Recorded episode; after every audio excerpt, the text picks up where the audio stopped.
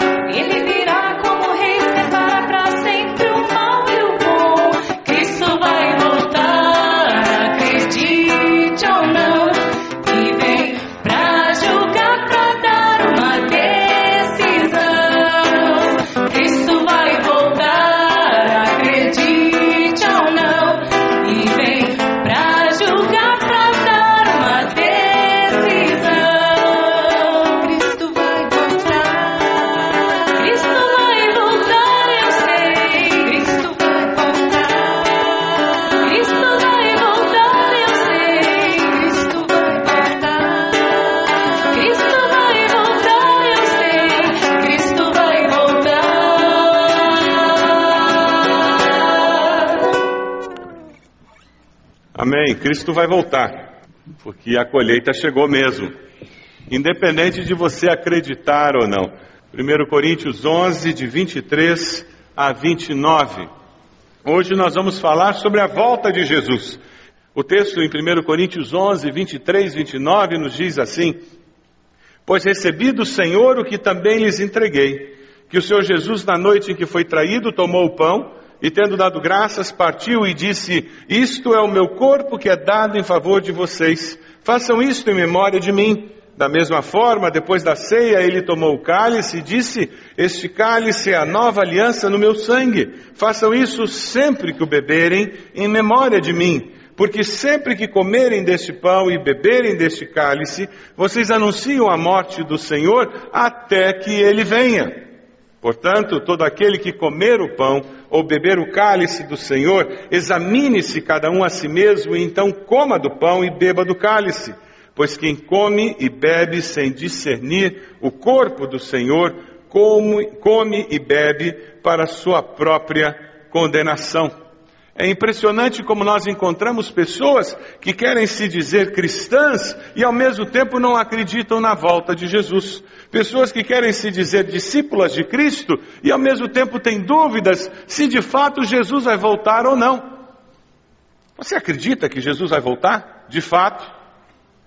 Cristo vai voltar e quem é discípulo de verdade, verdadeiro de Jesus, crê nisso. Veja o versículo 26. Quando você celebra a ceia do Senhor, quando você come do pão e bebe do cálice, você está anunciando a morte do Senhor até que ele faça o quê? Venha. É uma impossibilidade eu dizer que eu sou discípulo de Jesus e eu ter dúvidas se Jesus vai voltar ou não. É uma impossibilidade. Se eu não acredito que Jesus vai voltar, eu estou dizendo que Jesus é um grande mentiroso. Sabe por quê? Porque Jesus falou claramente que ele voltaria. Ora, se Jesus disse que ele voltaria e eu duvido, se eu tenho dúvidas se ele vai voltar ou não, eu estou dizendo que ele é um grande mentiroso. Porque ele falou claramente que ele voltaria. Você tem medo da morte? O discípulo de Cristo não precisa ter medo de morrer. Porque ele tem certeza de que Jesus está preparando um lugar para ele. Essa é a diferença de ter Cristo como Salvador. Quando eu aceito Jesus como Salvador, quando eu me arrependo dos meus pecados, quando eu confesso a Cristo como Senhor e Salvador, quando eu reconheço que Ele morreu naquela cruz no meu lugar, quando eu descubro que ah, o sangue de Jesus derramado naquela cruz foi para lavar meus pecados, foi para perdoar meus pecados, eu digo que legal, acabou. Então quer dizer que enquanto eu estou aqui, Ele está comigo, quando eu morrer, eu estou com Ele. Isso é bom demais. Quando a gente pensa em orar para que nós tenhamos uma nação melhor, Aquele que conhece a Cristo que nasceu de novo tem toda a razão para querer uma nação melhor. Sabe por quê? Ora, eu vou viver no melhor lugar que já existiu, um lugar preparado por Deus. A Bíblia diz que ninguém imagina, que olhos não viram, que a mente humana não consegue imaginar o que Deus preparou para aqueles que Ele ama. Se eu vou viver num lugar desse, faz favor, aqui tem que ser um pouquinho melhor. Não dá para ser essa desgraça que é hoje. Nós temos parâmetros celestiais do que é uma sociedade, do que é justiça, do que é uma vida em sociedade. Nós experimentamos na nossa comunidade e igreja alguns relacionamentos abençoadíssimos. E a gente olha e diz: imagina isso na sociedade.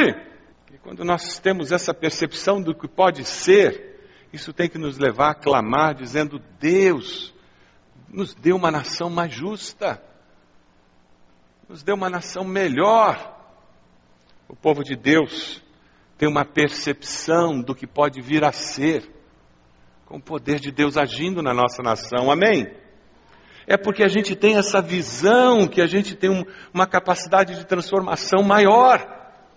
A maioria da população não faz ideia e nem acredita que pode ser melhor, porque eles não acreditam no Deus do impossível e mais, eles não sabem direito como seria um país honesto.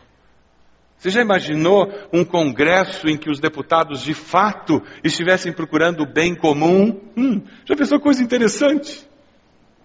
Você já imaginou impostos sendo usados para educação, saúde? Você já imaginou médico do SUS recebendo salário decente? Enfermeira do Sul recebendo salário digno? Você já imaginou hospitais do SUS com equipamentos de última geração? Você já imaginou você chegar para consulta no SUS e não ter fila? Porque tem muito médico para atender? Porque dinheiro para isso tem e sobra ainda. Você já imaginou as nossas escolas públicas com prédios como se fosse primeiro mundo? Professores com salários decentes, trabalhando seis horas por dia, sem ter que fazer três turnos para conseguir manter a família, mas contratados para trabalhar seis horas por dia, fazendo cursos de reciclagem, com equipamentos, porque tem dinheiro para isso. Basta não roubarem. Uma sociedade mais justa, os recursos são usados adequadamente. As pessoas não são egoístas.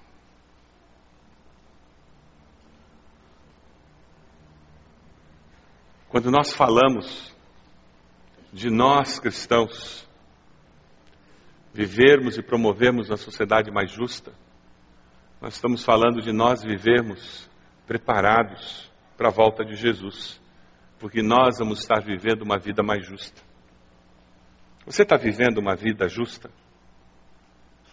Se Jesus voltar hoje para levar você, qual é o tamanho do susto? Sim, porque Jesus pode voltar de duas maneiras. A primeira maneira de Jesus voltar é individualmente. Ele volta para a pessoa através da morte. Se Jesus voltar para você hoje, você está preparado? Sua vida está justa? Ou você é uma daquelas pessoas que promove uma nação injusta? Ah, pastor, eu não sou tão ruim quanto. Mas sabe, Deus não fica fazendo comparação. Deus trabalha individualmente com cada um de nós. E o parâmetro de Deus, sabe qual é? A justiça dele. E a Bíblia diz que as nossas justiças são como trapos de imundícia diante da justiça de Deus. Por isso que a gente depende da misericórdia dele. Agora a Bíblia diz que nós podemos ser irrepreensíveis. Pessoas que vivem uma vida justa, porque quando erram, permitem que o Espírito convença do pecado, da justiça e do juízo e já corrigem o erro. Sabe aquela história que você faz uma fofoca e o Espírito já convence você, você não devia ter falado mal daquela pessoa. E você já retorna e diz: Olha, desculpa, eu não devia ter falado com você sobre aquilo, me perdoa. Isso é viver uma vida irrepreensível. Uma pessoa injusta ela fala para um, fala para dois, fala para três, e está o Espírito dizendo: para com isso, fala isso não. E a pessoa não escuta, ela é surda. O injusto é surdo para a voz do Espírito, porque o coração é endurecido. Se Jesus voltar para você hoje, porque ele volta através da morte, você está preparado? Agora, Jesus vai voltar também, e vai ter um momento em que isso vai ser coletivo. Jesus volta coletivamente. Ele voltará um dia em poder e glória. É o que a Bíblia diz que será, no dia do arrebatamento.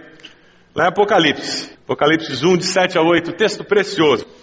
Eis que ele vem com as nuvens, e todo olho verá, até mesmo aqueles que o traspassaram, e todos os povos da terra se lamentarão por causa dele. Assim será. Amém. Eu sou o Alfa e o Ômega, diz o Senhor Deus o que é, o que era e o que há de vir, o Todo-Poderoso.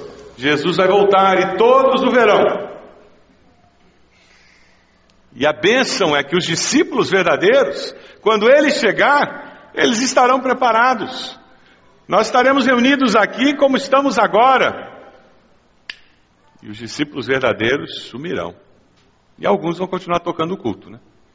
Porque a Bíblia diz que uns serão levados e outros deixados. Porque nem todo que diz Senhor, Senhor nasceu de novo. Que religioso não vai para o céu. Quem concordou com o Evangelho, mas nunca se entregou a Cristo, quem não nasceu de novo, não teve uma experiência de arrependimento, não vai subir com ele. É o aceitar a Jesus como Salvador, entregar-se completamente, que faz a diferença existencial na vida. Cristo vai voltar e os seus discípulos estarão preparados. Veja no versículo 27 lá de 1 Coríntios. É por isso que quando celebramos a ceia do Senhor, a palavra nos fala sobre comer o pão, beber de uma forma digna. Porque quem come indignamente é culpado de pecar contra o corpo e o sangue do Senhor. Veja esse texto de Mateus. Mateus 24 é chamado do pequeno apocalipse. Veja o que, que Jesus fala nesse pequeno apocalipse. Logo depois da tribulação daqueles dias, escurecerá o sol e a lua não dará sua luz. As estrelas cairão do céu e os poderes dos céus serão abalados. Então todas as tribos da terra se lamentarão e verão vir o Filho do Homem sobre as nuvens do céu com poder e grande glória. Passará os céus e a terra, mas as minhas palavras jamais passarão. O que Deus prometeu vai acontecer. Eu li uma historinha interessante de um curso para pais de primeira viagem. Sabe aqueles cursos que dão em maternidade para casais que vão ter o primeiro filho?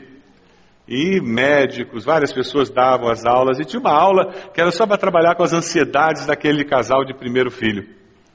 Então, os médicos, eh, a, a, pessoa que falava naquele, naquele filme, ele dizia: Olha, eu sei que vocês estão ansiosos e tem muitas perguntas.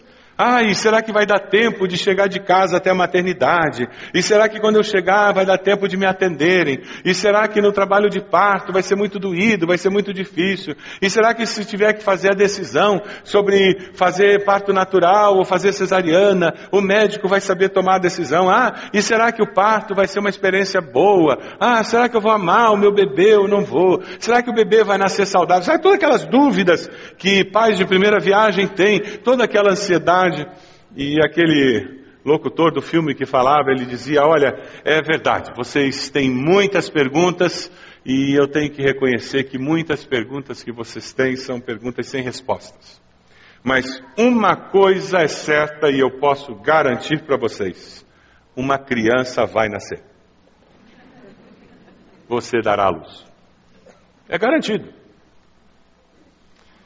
Com relação à volta de Jesus, eu creio que nós podemos dizer o mesmo. Tem muita gente que faz muita pergunta e nós podemos ter muitas dúvidas de como será, de que maneira vai acontecer, como é que são os detalhes, como é que vai ser exatamente a questão do arrebatamento e tudo, porque a Bíblia não diz todos os detalhes com relação à volta de Jesus, mas uma coisa eu posso garantir para você: ele voltará. Amém? Amém? Maranata vem Jesus, é isso aí. É essa garantia que nós temos. Porque eu sei que Ele vem, porque eu tenho essa certeza. O que me resta é buscar a Deus agora e viver com essa expectativa. E porque eu busco a Deus agora, eu clamo por uma sociedade mais justa. Porque enquanto Ele não vem, eu tenho que viver aqui. Enquanto Ele não vem, eu crio a minha família aqui. Enquanto Ele não vem, eu voto aqui. Enquanto Ele não vem, eu pago as minhas contas aqui. Eu pago os meus impostos aqui. Enquanto eu, ele não vem, eu tenho autoridade sobre mim aqui. Por isso que eu tenho que clamar por uma sociedade mais justa. Você já aceitou Jesus como Salvador, como Senhor? O sacrifício dele na cruz já se tornou uma experiência pessoal sua, que modificou a sua maneira de viver, de ver a vida? Quem sabe hoje você vai dizer: Eu quero esse Jesus como meu Senhor e Salvador. Você está preparado para o dia do encontro com Jesus? Sim ou não? Se ele vier hoje para você, seja através da morte, ou seja coletivamente, você está preparado? Você tem vivido como discípulo de Jesus uma vida irrepreensível, uma vida justa? Você tem ouvido a voz do Espírito para manter você irrepreensível ou seu coração tem sido endurecido? Egoísta. É muito simples. A nossa justiça é tão frágil, é tão equivocada, que se você tem vivido sensível à voz do Espírito, hoje, ontem, o Espírito já te corrigiu em alguma coisa, eu garanto. Seja em ação, seja em atitude, seja em pensamento. Se ontem ou hoje o Espírito não te corrigiu em nada, meu querido, minha querida, agora é hora de dobrar o joelho e dizer: sonda-me, ó Deus, e vê se há em mim algum caminho mau, mas amolece esse meu coração, Deus.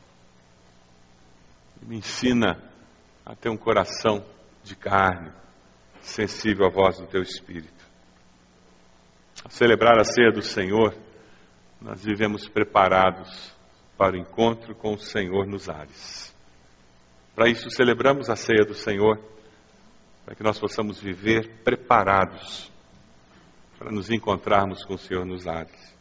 Porque sempre que comerem deste pão e beberem deste cálice, vocês anunciam a morte do Senhor até que ele venha.